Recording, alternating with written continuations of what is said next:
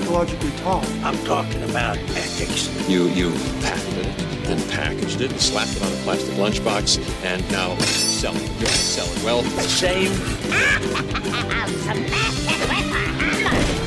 I'm Woody. Howdy, howdy, howdy. They'll soon be back, and in greater numbers. Any friend of Olive's is a friend of our daughter's. I am really close on this one. Really, really close. Let's watch my favorite part again, shall we?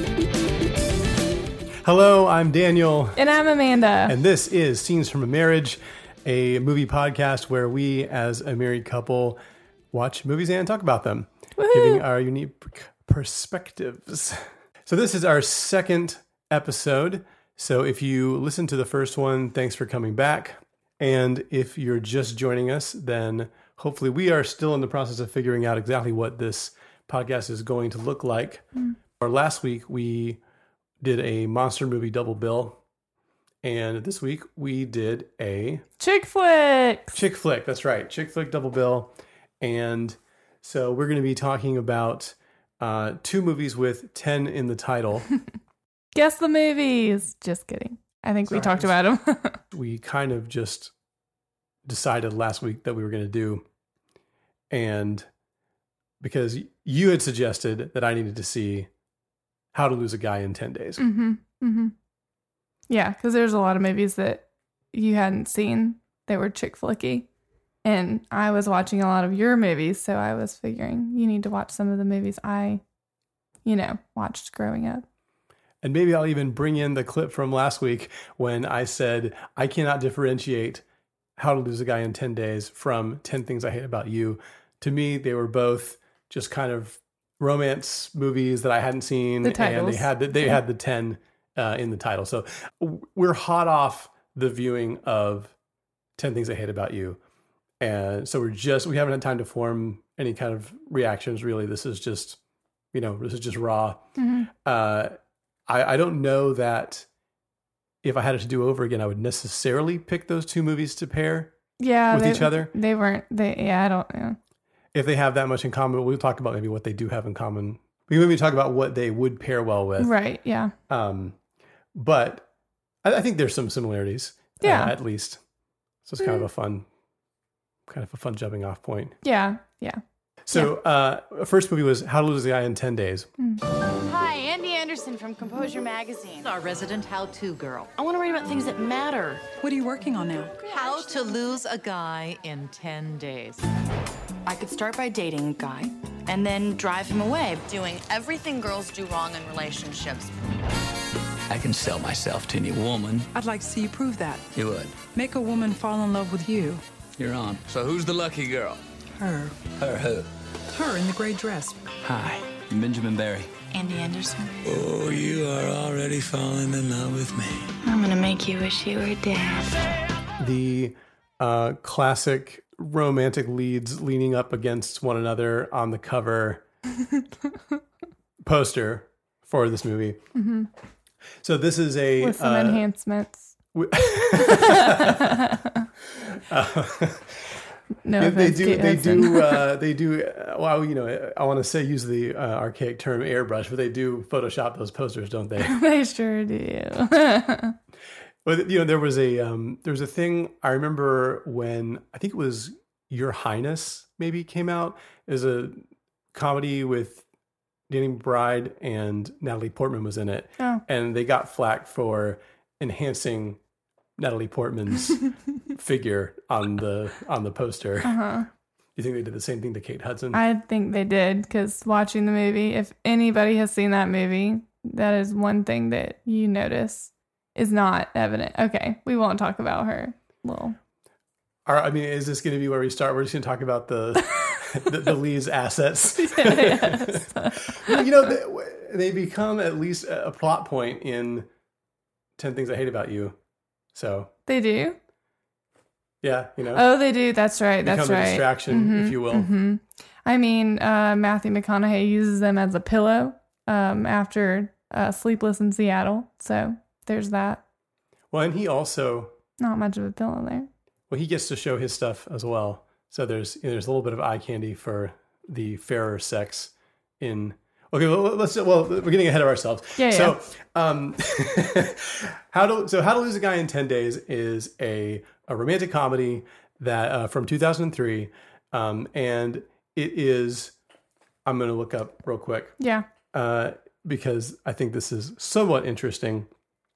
The uh, the credits here. So it's directed by a guy called Donald Petrie, and his some of his other credits include directing Miss Congeniality, Ooh, love that one. Good one. as well as the Lindsay Lohan vehicle Just My Luck, I haven't seen it. uh, and then Richie Rich, Grumpy Old Men. So a few '90s comedies and or 2000 comedies um, under his belt. This one, I guess, is based on a book because there are two authors credited as having written the book. Um, that's Michele Alexander and uh, Jeannie Long, and then there are three credited screenplay writers, um, and their other credit is having written 102 Dalmatians What? the live action. So the from the director of Miss Congeniality and the writers of 102 Dalmatians comes How to Lose a Guy in 10 Days, a story about two high-powered career individuals in New York City who, through a kind of double-blind situation, uh, meet and I don't think it's spoiling anything to say fall in love, but. Uh, so we have um, Kate Hudson stars playing Andy Anderson, a writer for a magazine that is basically Cosmopolitan magazine. Composure. Mhm. Composure, thank you. Yeah. And she has a column and she How to? Sorry. Wants to no, you can you can feel free to you can augment what I'm trying to say. Um, no pun intended. I got that. Okay. she uh, wants to she wants to be a serious writer she as the movie opens she's writing something about world events she's writing about the events in tajikistan or something like Mm, that How to bring peace. Yep. but all of course the magazine is interested in is beauty tips and sex tips and basically basically you know buzzfeed before there was buzzfeed. Um, and then we have kathryn hahn who plays one of her friends and coworkers who as the film opens is so distraught over having lost a guy that she was seeing for about a week that she can barely make it to the staff meeting. And so there's an intervention that uh, two of the characters have uh, for her. And so it comes out that this friend is clingy and over emotional and she says i love you on like the second date and she does all these things that are wrong in relationships. So as they're having this pitch meeting which is like a you know zen yoga session or something that uh, andy hudson pitches this idea that she will take a cue from her friend. She will write a column about all the things that women do wrong in relationships and that but the twist is she'll actually go and begin to date a guy and then actually do these things to him to drive him away and that's going to be the experiment that's going to be the article so then we have uh, matthew mcconaughey across town and this is this is matthew mcconaughey in the made in manhattan era right this is before Oh, he- wedding wedding planner. Oh, yeah, that's. oh true. was it was it wedding planner He was in wedding planner. He was the oh doctor. who's in made in manhattan uh, also J Lo. That's two more that i get confused I but I don't know if he's in it or not. But I do remember him from Wedding Planner. okay or I, one movie he's separating the yeah, i'm M&Ms. sure it's got to be wedding planner Yeah, it- I mean he's definitely in Wedding Planner. Uh, yeah, it was actually uh, Ralph Fiennes in Made in Manhattan. How did yeah. I mix that up? hmm, How? How did I? How Um, so we have McConaughey, uh, and he is uh, an advertising exec, and he's trying to get a big uh, diamond account. And so he, Makes so much sense. yeah, it makes it well because his his company's focused on like sports and Yeah, they I- keep, they I keep don't really know where baseball and beer from, or something yeah. like that, or basketball and beer. he wanted to swerve into the diamond industry. Exactly, because it's lucrative, right? Mm-hmm.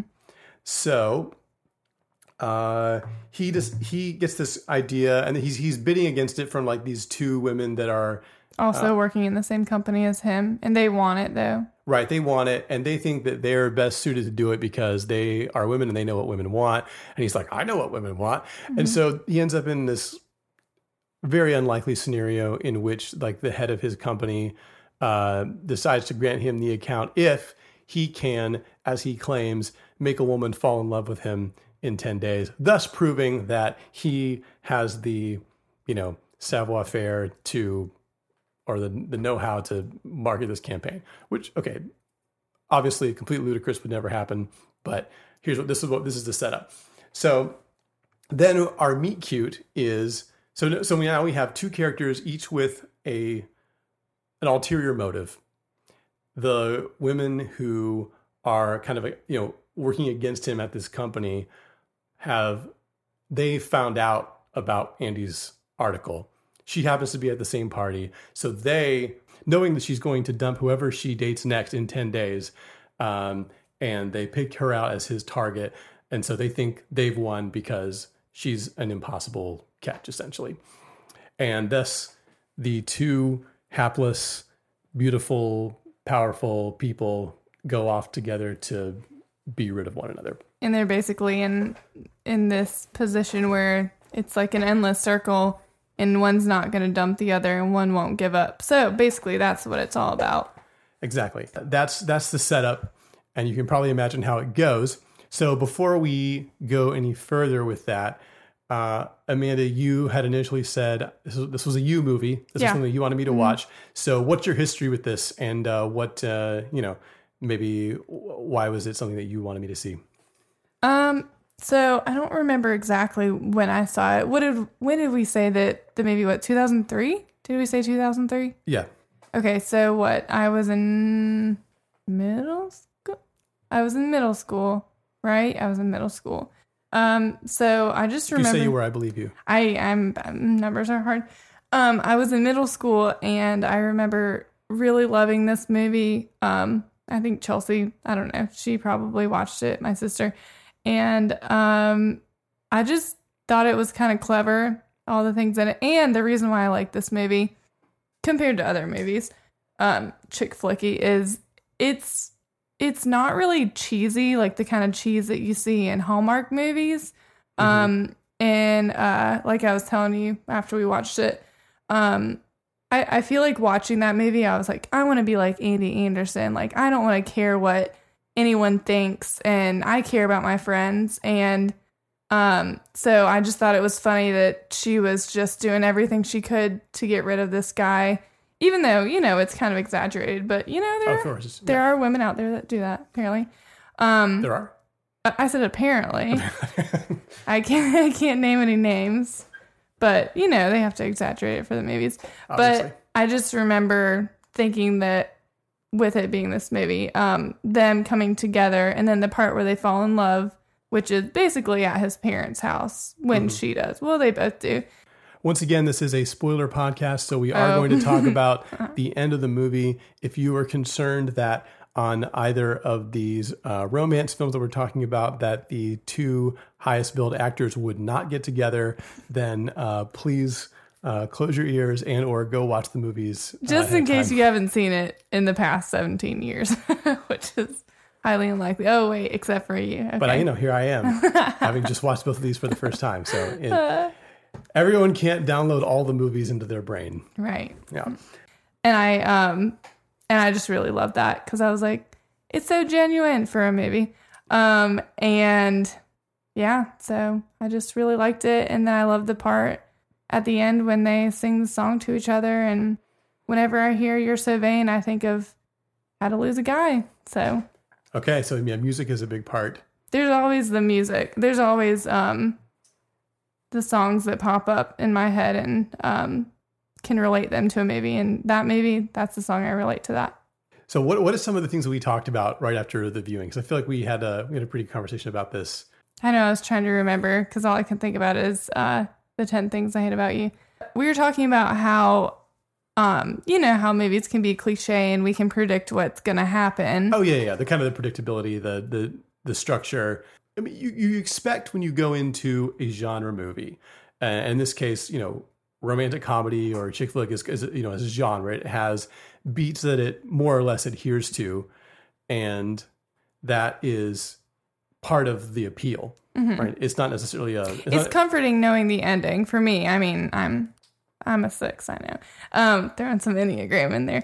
Um, so I, I feel like I'm secure in knowing like, okay, this is, um, I know it's going to happen at the end, most likely, but then, you know, movies like La La Land, where things happen at the end that are not my favorite because I want, you know, Emma Stone and Ryan Gosling to be together. Their characters. But, um, yeah, so it's, it's just really comforting and with chick flicks when you know they're going to end up together. Right, and and there's never really again I feel like there's not really any doubt about that. You, they're on the cover, you know who they are. Uh, so the, it's not about questioning the outcome. It's it's always about the journey, right? How you're going to get there. Mm-hmm. But this obviously can be sometimes challenging for people who, uh, you know, eh, maybe aren't as charmed by that whole idea, and so they're looking for something to kind of sink their teeth into. AKA you. AKA me. Well, right. So, but again, I'm trying to meet this movie where it is, and so I'm not gonna, I'm not going to lambast it for being what it is, which is it's you know it's fitting into this um this kind of mold, and I think that the kind of you know madcap premise of it could easily it easily reminds me of some older Hollywood screwball like those Mhm. kind of comedies. Like I could almost see uh, I could almost see Katharine Hepburn and Cary Grant in these roles and having the same kind of setup and doing a you know in a uh, bringing up baby era you know comedy where it's just or it's about the situation right and it's about the you've got a scenario and then all this kind of zany things play out within within the scenario and the, the point is not to be you know to show you something about human behavior the point is just to make you laugh Mhm. um, and, to, and to maybe oh you know you feel good at the end because and so I think in terms of being a feel good movie, it, it's more or less successful, and I think the way that it, that's partially because it resolutely keeps a very very light tone, Mhm. and you know there's always the part in any movie like this where you know one or in this case both characters have a secret and they are you know kind of manipulating the other person there's always a time when that comes to light Mm. and the relationship is then strained or broken uh, in the middle there and you could play that for pathos and everybody could kind of feel really bad about it for a minute you know Mhm. um, they don't really do that but i think it's to their credit because that's not the kind of movie that they're going for they're going for again this is all just like super fun like pastry light and uh, so by maintaining that tone i think they they give the audience what they're looking for Yeah. Like I was saying about the the cheese factor and the believability. Like at the end it wasn't like, let's get married. It's like he finds her in the taxi um on his motorcycle, which okay, that's yeah.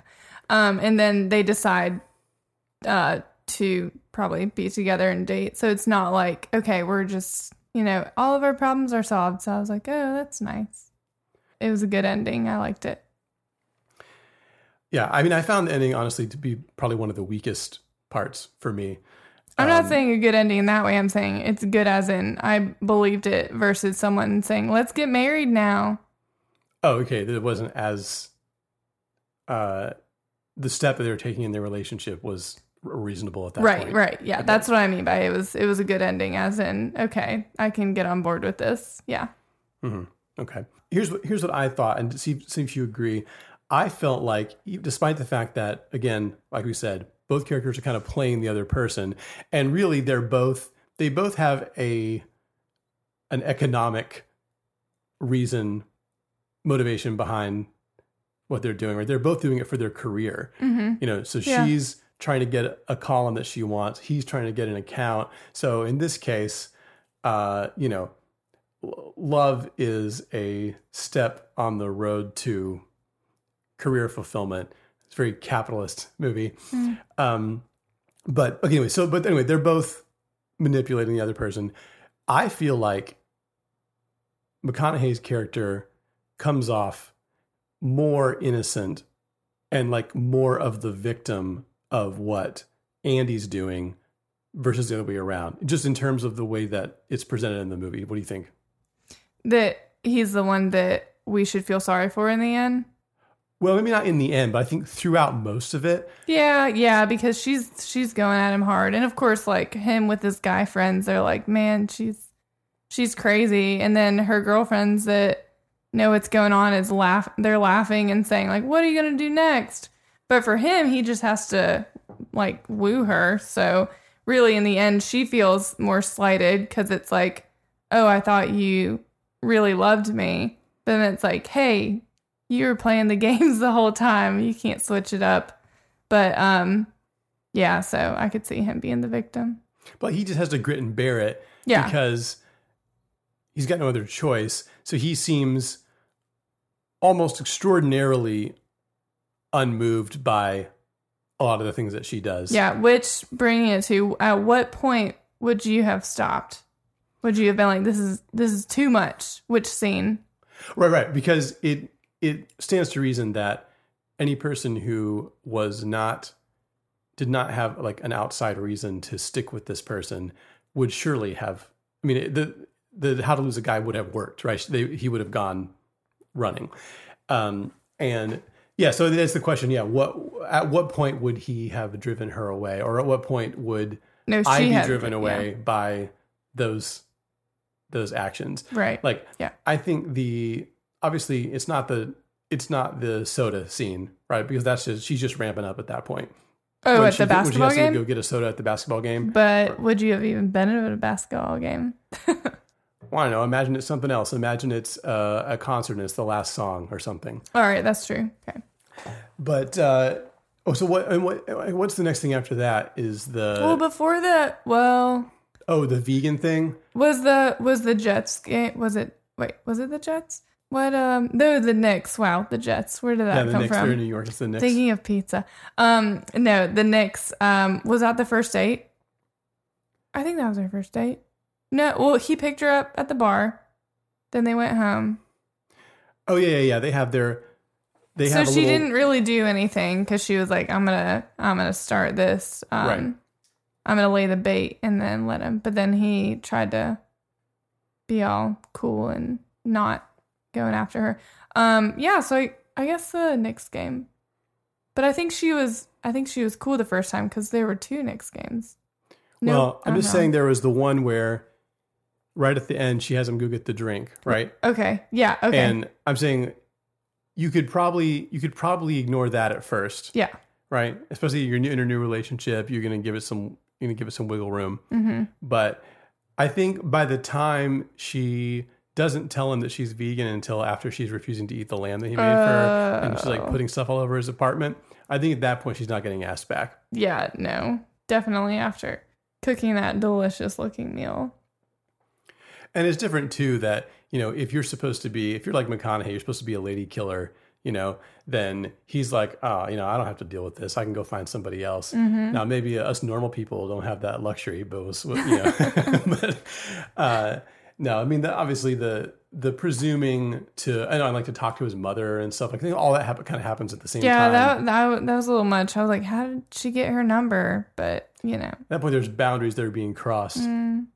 I think that you would want to either either you're going to have a conversation about this stuff, or you're gonna she's gonna take a hike. but nobody wants to watch a movie about a conversation where people make amends. That's no fun. I mean, there are those movies. I think they're called uh, Marriage Story. Just kidding. oh wait, they didn't have conversations. Before Sunset and before well, the, the whole Before trilogy from Linklater is kind of that. It's basically one long conversation for three movies. that doesn't sound great. It's better than you think. Well, I actually haven't seen all of them. I saw the first one; and it's pretty good. Mhm. But, uh, yeah, yeah. So, and this is not that kind of movie. It's a, it's not. It's a stunt movie. You know, where again, it's all about the the high wire premise. What was your favorite thing that she did to drive him crazy? If you had one. My favorite thing. Yeah, like what did what did you think was the funniest thing that she did? Not even thinking about if this was done to you. Just Well, I mean, I guess the funniest thing is probably the naming of his. Uh, Princess Sophia or was it Gronk? Gronk? No. but see, so now you're Cruel, getting cruel. Cruel. uh, Krull. Is that- Cruel. Cruel. That's what it was. Yeah. But see, that hits at the heart of what didn't work for me in the movie is because I just don't think it's funny. Like, Oh. uh, I don't think any of it was really very funny or honestly that creative. And that, this is where this is where my problem is because um, in the version that I'm imagining in this classic Hollywood screwball, Mm.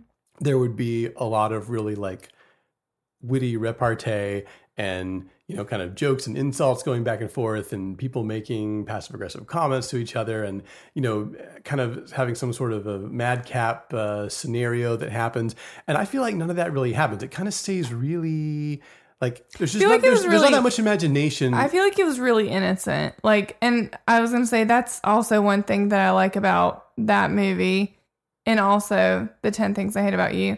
Mhm. Um, and I mean, maybe because it was made in 2003, I don't know. But they didn't show, they weren't like basing things around like a sex scene or they weren't, I don't know. They just made it, they, I guess they made it kind of light, like things that people could relate to. Like, would you feel that way if your member was named Krull or Princess Sophia? Hey, Mhm. I remembered it after all these years. That's like the one thing I remember from this movie. little pig, little pig. We don't know. We will find out. Right, so there's there's bits in there where I think primarily Kate Hudson. Oh, and oh, no, no, oh, and to a greater extent, Kathryn Hahn, who is a natural comedian. Mhm. Um, yeah, I think maybe my favorite scene was probably the one with her at, pretending to be the As a therapist? relationship therapist. yeah, yeah, yeah. That was good. Yeah. Uh, and so, but that, uh, but Hudson gives it a little bit of life, and we talked about her performance, which I think is pretty good. Mhm. Uh, primarily, well, because she is asked to do. Oh, because you said we know, we could tell when. We know that she's. Well, we know because we're given the information, but Mhm. she's. We can tell from the performance when she's playing the part and when she is, you know, being Andy. Mm-hmm. Uh, Because of her eye rolls in the elevator. and just even the way that she says certain things without conviction uh you know I, so i think that gives her something to play and then when she has to kind of infantilize herself then you know that that's not really supposed to be her character Mhm.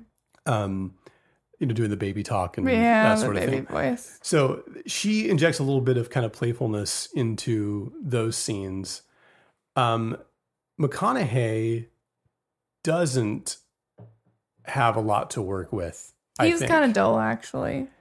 And I think that's why you you know you see him in these movies. I think he you know he wasn't really respected by a lot of people as an actor then. I think now, obviously, he's an Oscar winner and Right, he's taken yeah. a lot of more interesting roles in the past fifteen years or so. Um, but at this point, you know, being in stuff like this, you can see why because He took his shirt off in one of the first He took scenes. his shirt off in the the first very first, well, yeah, the first scene, yeah. So he's like, okay, here's a guy with you know a chiseled chest who doesn't have a whole lot to offer.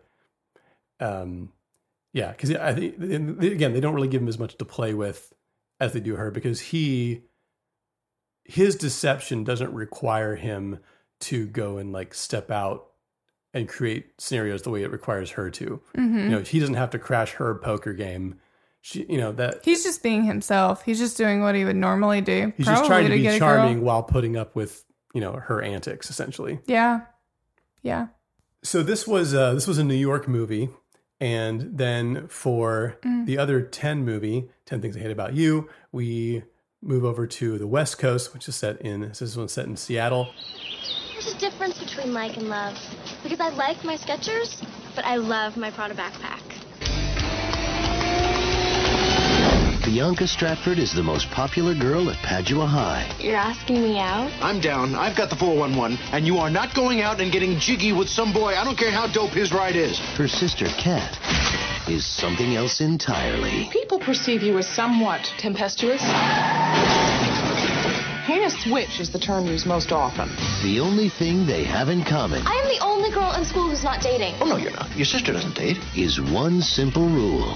Okay, you can date. When she does. But she's a mutant. What if she never dates? Then you'll never date. Oh, I like that. For Cameron, No one will go out with her. it's a problem. Would any of you be interested in dating Katarina Stratford? Maybe if we were the last two people alive and there were no goats. Are there goats? Patrick. And what about him? I heard he ate a live duck once. Everything but the beak and feet. It's a challenge. So you two are going to help me tame the wild beast. Absolutely. And for Kat. Kat. It's about time. Well, come on, think about it. Me with my arm around you. You covered in my vomit. I'd like to discuss tomorrow night with you. Now, as you know, it's the prom. And again, I well, uh, in setting up this pairing, I really did not know anything about this movie going in. Mhm. I don't know if that was a question you were going to ask, but I'll just tell you up front. Mhm. Um, I didn't really know. Any, the only thing I knew about it was that the publicized scene in which Heath Ledger does the song on the bleachers. Mhm. That was what I think. That's what people kind of know about. That's like the one scene that if the the people used to kind of represent that movie. So that's what I had probably seen that scene at some point, Mhm. but I didn't know anything else about the movie. I didn't know it was. I guess I should have known if I had thought about that scene. I would have realized it. Uh, I, I guess I didn't realize it was a high school movie. Oh yeah. So Yeah. as we were starting it, I was like, "This." Well, I'll get to that in a minute. So, ten things I hate about you is uh, the story of a girl played by uh, Julia Stiles. Stiles, um, she of Save the Last Dance fame, Mhm. uh, who is And the Prince and Me. Oh, and Prince Prince and Me. I Yeah. forgot about that one. Yeah. She is a not the not your typical high schooler, I suppose, in that she is. I don't know. I guess there's a She's a badass, There's a type basically. essentially. She's not the average um, girl because in the opening scene, she pulls up in her car listening to don't give a damn about my bat. Wait, I forgot it. you were right there. You were right there with it. The Joan Jett, yeah. Yeah. She's a punk rocker. She's a feminist. She's very smart. Mhm. And she doesn't take guff from anybody. Mhm. And she doesn't fall over herself trying to get with cute boys at school. Mhm. She's she's you know, her own person, self directed. And she doesn't have a boyfriend. She doesn't want one. She's not interested in the relatively shallow representation of the male species that she finds at her high school. So, but she has a younger sister. Her younger sister is not necessarily cut from the same mold. When we meet her, she is talking, as uh, David Krumholtz's character puts it, vapidly about, or vapidly. How do you say that word? Vapid. Vapid, I thought. Anyway, about her Prada purse and Hmm. all of this. She is basically like the clueless character. Oh yeah. She even has the token black best friend. Mm-hmm. She does. and so her so that they're then they're sisters and the dad doesn't want the younger one to date anyone and so he says you can you can date when your older sister dates uh, knowing that she has no interest in such things and trying to you know obviously as dads do try to protect their daughters as long as possible so then we have uh, a new kid at the school played by joseph gordon-levitt Joseph Gordon-Levitt. Quite Love him. young joseph gordon-levitt Mm-hmm. who Little baby. immediately is smitten by is what's her name? Gabriel? Is it Gabriel? Bianca. Bianca. Oh, I got, got Gabriel. Yeah, I, I've forgotten a lot of their names actually. I don't even remember Julia Stiles. Wait, it's Kat. Okay. Kat. He's immediately smitten with Bianca, and he and his uh, and his new friend David AV Krumholtz geeker. devise a plan by which they want to get the older sister Kat to date someone so that Bianca will be on the On the market. On the She can go out. Yeah. Yeah. Uh, but they know that due to Kat's harshness, it's not going to be easy to get her with someone. And they identify is it, is he also a newcomer, I guess? The I the- think- the I think the so. brooding hunk loner played by Heath Ledger. R.I.P. We missed you. R.I.P. Heath Ledger. Mm. Uh, so they, they basically pick him out and say, "This is the guy that's going to do it." And there's another guy, Joey. Joey. Thank you. Joey. who is a sleaze bag, and he also wants to go with Bianca. He's got some money, so they basically kind of use him to say, "Hey, pay Ledger." Uh yeah, I actually never caught his name. Isn't that crazy? Do you remember it? Who who knows? I'm really bad with character names. Heath. Yeah, they. So he said, if you pay Heath Ledger to take Kat out, then that way we can get with Bianca. Bianca. And so the two guys are basically kind of fighting over her. And so Ledger, believing that he is, you know, suave and capable and all that, uh, goes after her, but of course it doesn't go the way that he thinks. And of course, all the predictable things. Except, I was trying to think of what other movie. So I mean, but here's so here's here's the here's the connection, right? Mhm. That we in both movies, Mhm. you have someone who has a monetary motivation, Mhm. a commercial motivation for seeking out the woman, not because he finds her interesting or Mhm. worthwhile or even beautiful. He just you know, "Ah, I want to make some coin. So he said, and, and he's uh, self-centered enough to think that just by going after her, he can necessarily make her fall for him. Yeah. Or, I was wondering, what do you think his. I mean, yes, that motivation, but I also wondered if it was because as men, they like challenges. So he's like, I can, you know, first he's like, this is, this is too much for me. You guys can find someone else. And then I think he probably thinks everybody sees him as the one who went to jail or ate a duck or whatever. And then he's like, well, what do I have to lose, you know? Because you're like, you couldn't pay me to do that. But Yeah, I suppose. Yeah. I, I think there's a there's a stereotype of a of a man as someone who, well, like you said, wants to, um, you know, they want pursue. the chase. They want, yeah. the, yeah, the, the idea that that, that a man uh, wants to to chase a woman. Mhm. Um, well, and the Well, idea, basically, what it but this this movie starts out with the reason why they want to date these sisters is because Joey wants to nail her on prom. I mean, that's what that's what he says. So I it was a conversation with one of his bros, and he was like, "Oh, the virgins," and so he's like, you know, her, and so it wasn't even. I mean, he wasn't even like, "Oh, I'm I'm smitten." It's like, no, I'm just gonna do her, which you know leads us to Kat sharing with her sister later on that she actually slept with him. I mean, I think Ledger and McConaughey are both maybe guys that represent a certain like guys want to be them, right? Mm-hmm. Because okay, well, they're one in one case he's you know has you know wealth and influence, in the other case he's just a hunk. But uh, you know, we say, well, you you would want to be the guy who is able to go and pick up any girl that he wants to. You know, so there's a little bit of a of a fantasy there for the for the men. Mhm. Um, if you're a man watching this, uh, Yeah, I was gonna say I feel like not so much. I felt more like I wanted to be like Andy, you know, smart and successful, versus like Kat, which she's smart and you know she's just kind of bitchy a little bit. So mhm. now you had seen this one before as well, but it's been a long time. it's been a long time, and I feel like I was able to enjoy it, like watching it for the first time. And both of these movies are movies I would I would rewatch um because a lot of times I like to just watch movies one time unless I like it. Like I could watch Emperor's New Groove any day. But yeah, these movies. I also like to watch movies one time unless I like it. I don't like to rewatch movies I didn't like. Uh, well, yeah, I I don't like to rewatch movies that I'm just satisfied with. So Makes sense. yeah. Were you satisfied with this one?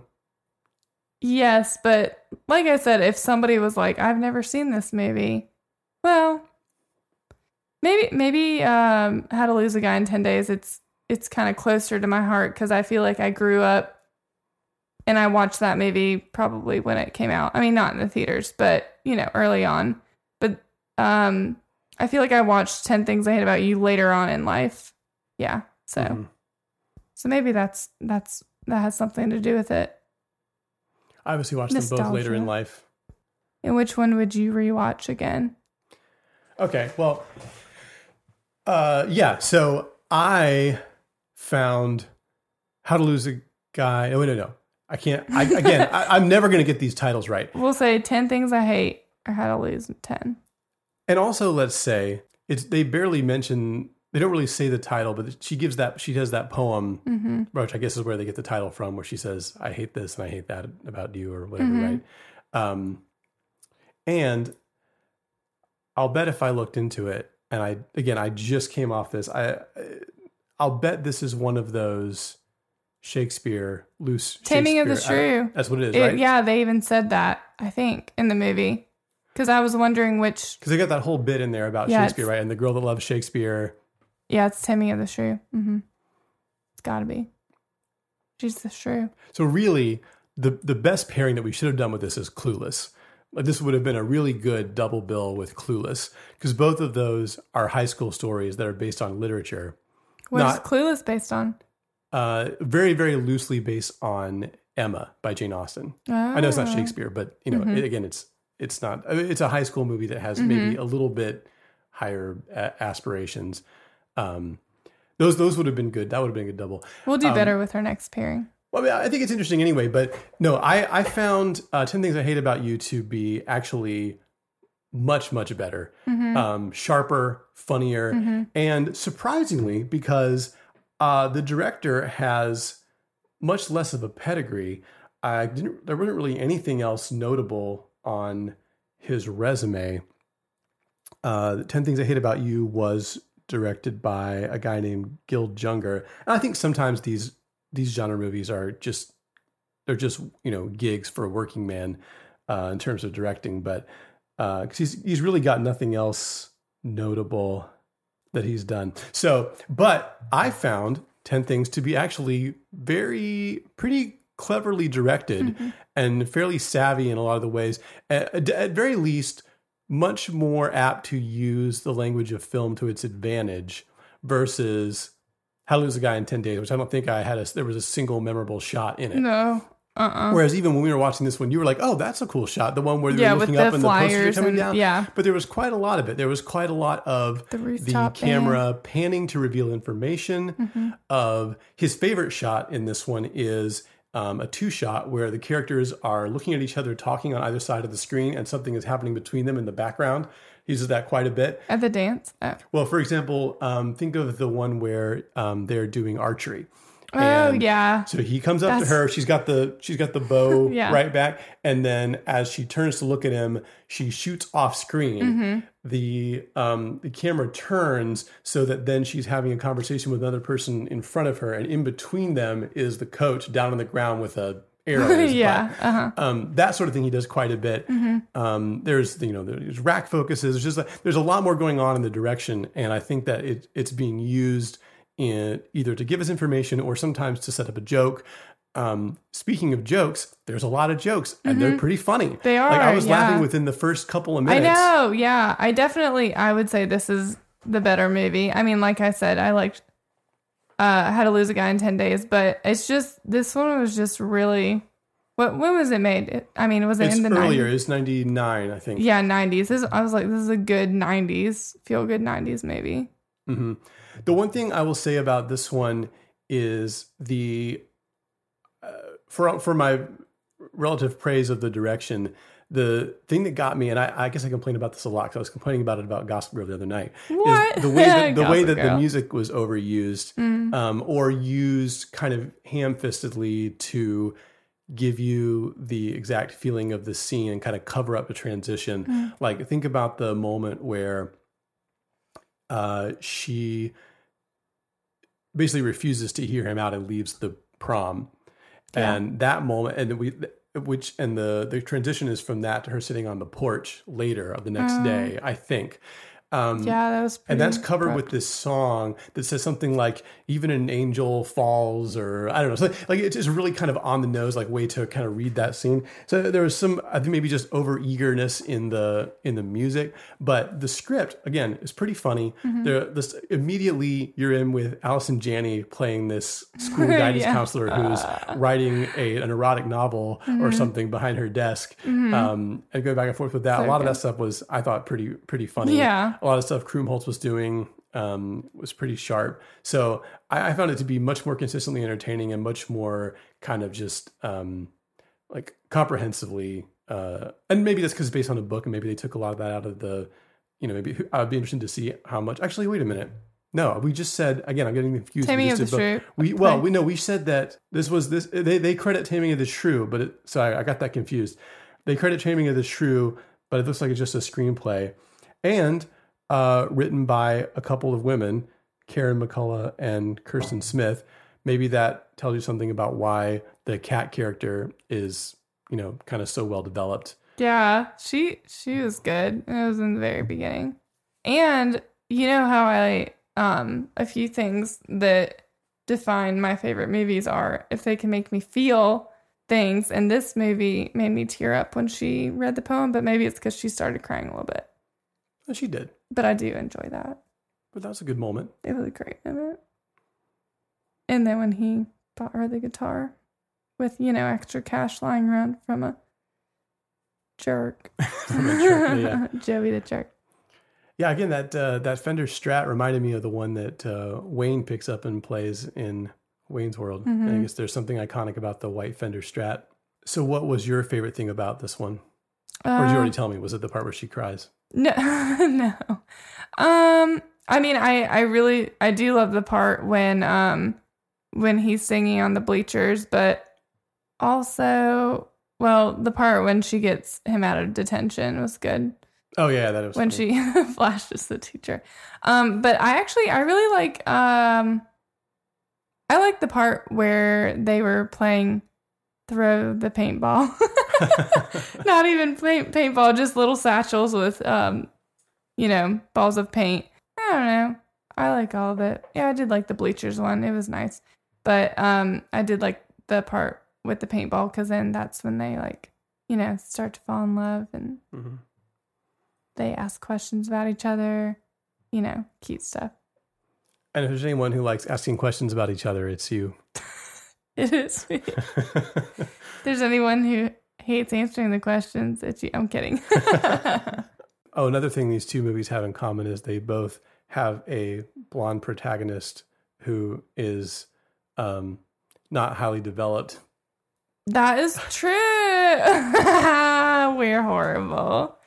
We are We loud. can say this because we're married. yeah, we we can because we're married.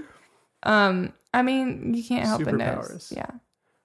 Hashtag. well, okay, I would just say I thought it was funny how much of How to Lose a Guy you spent like basically just shaming her for not having boobs. I can't help it. It was like no offense, seriously, but I just feel like they, you know, I just always remembered that, and I'm a little jerk, but I just couldn't help it.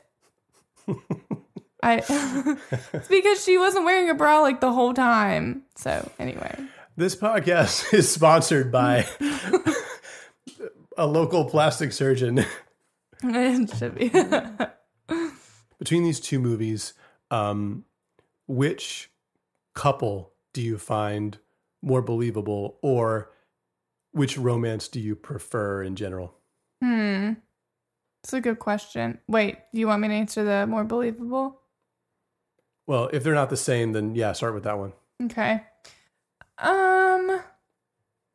Well, maybe the maybe the Andy and what did we even say his name? It was it had, Ben- Benjamin, Benjamin which was also Boff Bowman something.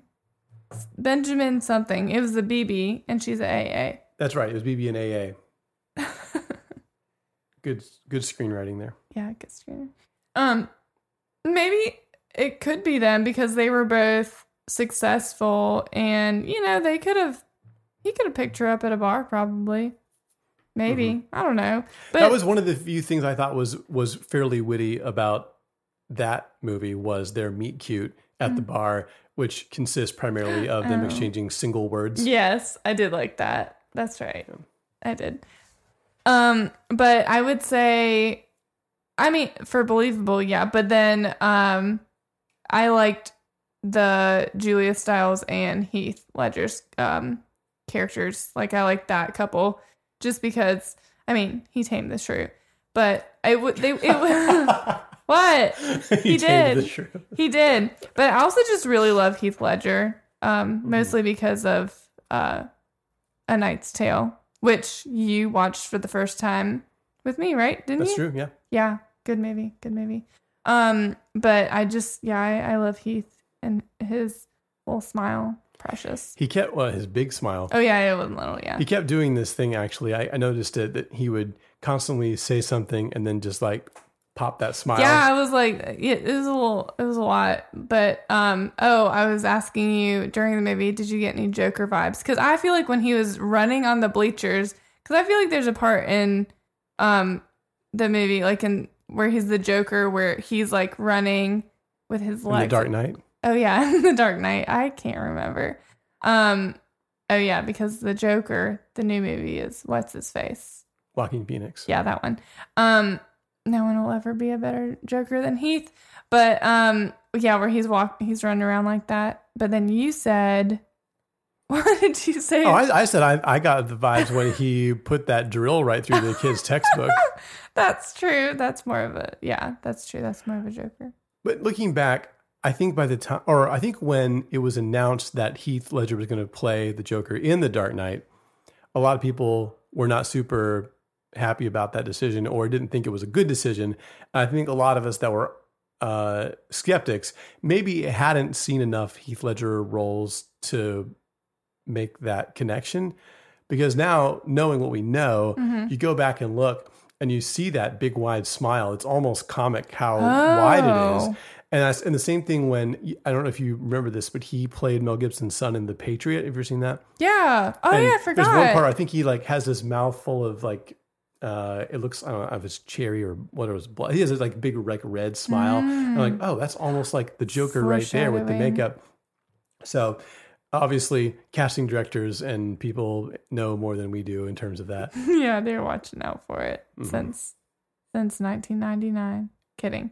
Um, but yeah, I like that couple better just because I I like how they can turn into. I mean, they, it's like they could bring out the true them because um they were saying at one point um she was saying like tell me something true that nobody else knows because um in both cases people were talking about um Heath and Julia saying like oh she's a bitch or he was in jail and he did all these crazy things like don't talk to him and then the point when they got to um come together and then it's like they brought out basically the best sides of each other so i like i like that couple better And well, and really, How to Lose a Guy is more of what what you consider like a traditional rom com versus there's a little bit more going on in, in the other movie. It's more of a high school movie.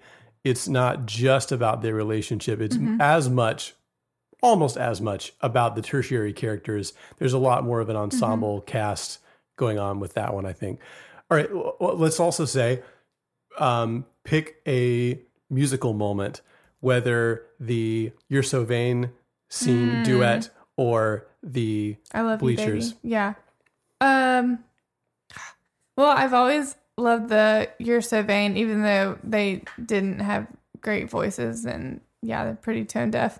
Um, but I'd probably have to say, after watching this one tonight, the Bleachers, just because it made me laugh and it was good. I mean, the one in How to Lose a Guy was it made me laugh as well. It did. That's actually one of the only parts I did laugh at when he, when he started singing "You Named My Penis." whole crowd. True.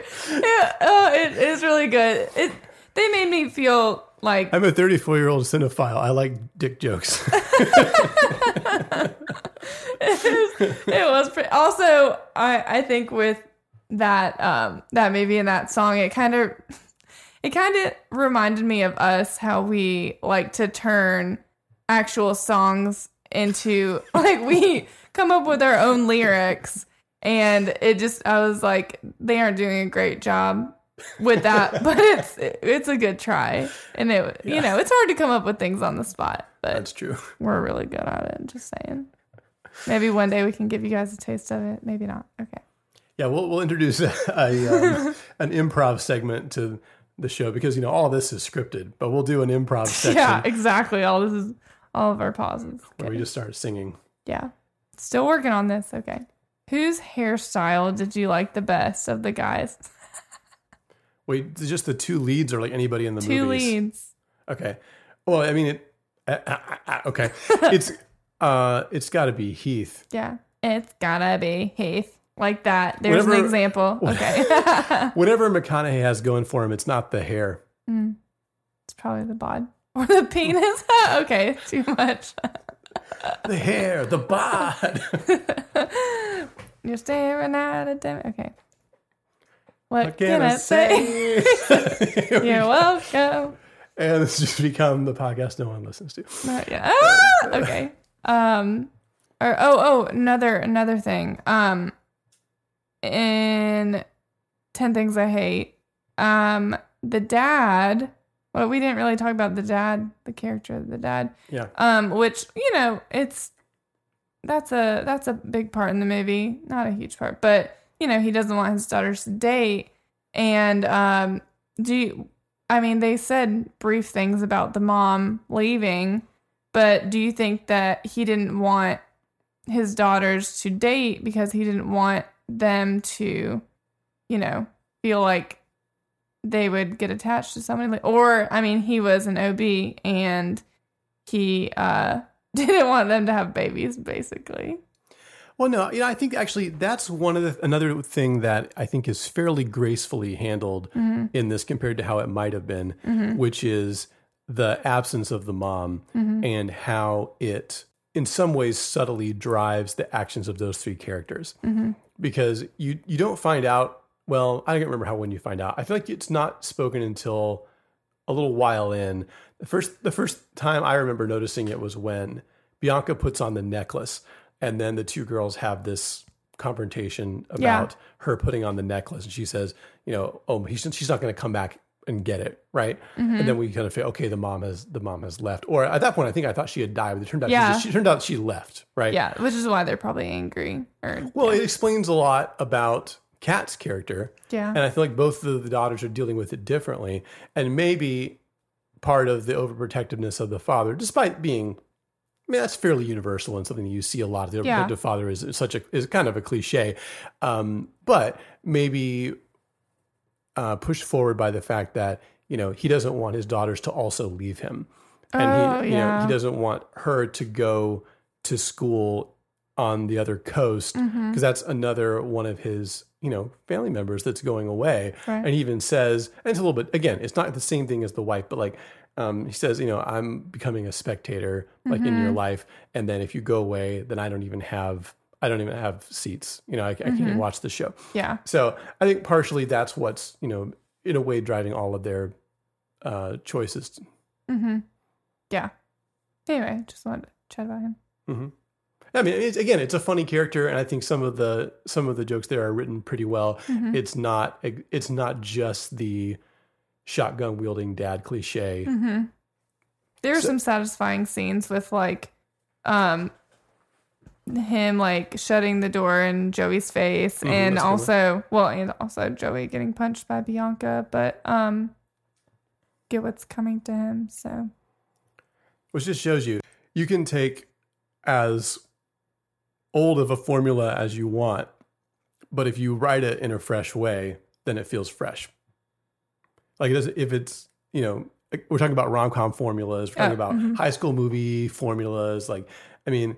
uh, There's nothing more formulaic than the high school movie where the high school is full of cliques and you know exactly who. And that's why when they're walking through the courtyard and pointing out all the Mm, cliques and stuff, mhm. I'm like, oh, this is just like in Clueless and just like in Heathers. And, and you know, just like in Our Lips Are Sealed, Mary Kate and Ashley.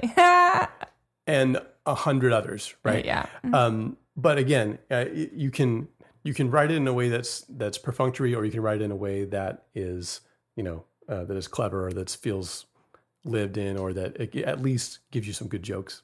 Mhm. I want to ask you to to rate them rate these movies. Okay. Give them or give them a rating out of. I think of a clever rating system to do. Oh, because you used um bugs for the last one or whatever. Mm-hmm. Hmm. Fender guitars and diamonds. Okay, sure. So you rate How to Lose a Guy in 10 Days out of five diamonds. Five diamonds. Um. You know what? I'm gonna give it. I'm really bad at rating. I would give it a. Well, maybe I'll give it a four. Did I do that last time? I liked it. I mean, if you only have five options, you're going to reuse some of them. Okay. But I feel like I can't rate the movies the same.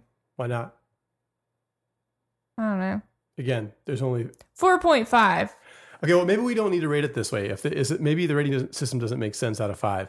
Maybe we should say something like, I don't know. But I- so here, here's how I think about it. Right? If you got if you got a five star system, Mhm. five stars is loved it. Four stars is, uh, you know, liked it. Three stars is pretty good. Two stars not that great. One star pretty bad. Okay, that makes me feel better because I feel like I have to make it like, yeah. Doesn't, they can't all be unique. Okay. Well, I'll just say five stars for both Nice. movies. Just straight all straight on across. This this was this was a home run double. Yeah, I'm really bad at I'm I'm bad at rating things. I I'm indecisive. I well, I would say uh 10 things I hate about you over how to lose a guy in 10 days just because it was just a little better. Maybe because it was a 90s movie. Nostalgic. There is something to that, isn't there? Mhm, mhm. I think going back and looking at it, it's almost like again there's there's an uh, innocence and exuberance to those movies, especially the you know pre 9/11. Mm. I don't know. How would you rate them? Well, so you know, I already said I preferred the Ten Things I Hate About You. I like that Mhm. one a lot more. Um, it's a good script, and I think I would compare it maybe to some of the high school movies that are coming out today, like Lady Bird or Mm. you know mid '90s, like some of those that um, I think I think it's got the quality to it um, in terms of the in terms of the writing and. Again, I I feel like I'm surprised by how well directed it was, given that this is somebody who hasn't really had a, much of a career in directing outside of this movie. But um, I would probably give it. I'd probably give Ten Things um, a four out of five, Okay. and Pretty good for you. I would give How to Lose a Guy maybe maybe a two point five. Oh, sad times. I think I, I think watching it with you boosted the experience for me. Mhm. I think I enjoyed it more just because we were watching it together and because we were joking about different things. And um, like I said, I think it does well at sustaining the tone that it wants to take. And I think that makes it enjoyable as kind of this, you know, confection, you know, feather light. Um, but especially thrown into contrast with this one, I Mhm. feel like it's not super well I know it's kind done. of it's yeah. And I really just wish that if it's supposed to be a, a romantic comedy and not a romance, then it should be funnier. That's really what I would want from it. I always want funnier from everything and everyone. Well, like if either either funnier or like Mouth way way open. more serious, so that you really Louder. you know you get the like the romance of it. But I feel like I'm getting the romance almost as an afterthought, and they're Mm. trying to instead put me through these paces of these like quote unquote funny situations, but these weren't that funny. Yeah, they weren't that funny. They're just memorable. I'm not sure they're that memorable either, but I was That's also- for, for me, I, yeah, I, yeah. but again, I didn't watch it when I was younger, so I'm just exactly right. hmm All right, well, that's our show. Thanks again for listening to Scenes from a Marriage. And if you have some ideas about movies that we should cover or uh, a segment that you'd like to hear on the show, then drop us a comment uh, or like just text us because if you're listening to this, you're probably one of our friends or, Or our moms. our moms. Um, moms, sorry that we swore. Sorry. Um, we'll beep some of that out. We'll bleep, bleep them. sorry, I said dick. Good one. All right, until next time. Good night, everybody. We're going to go sleep together. Good night, because we're married. Okay.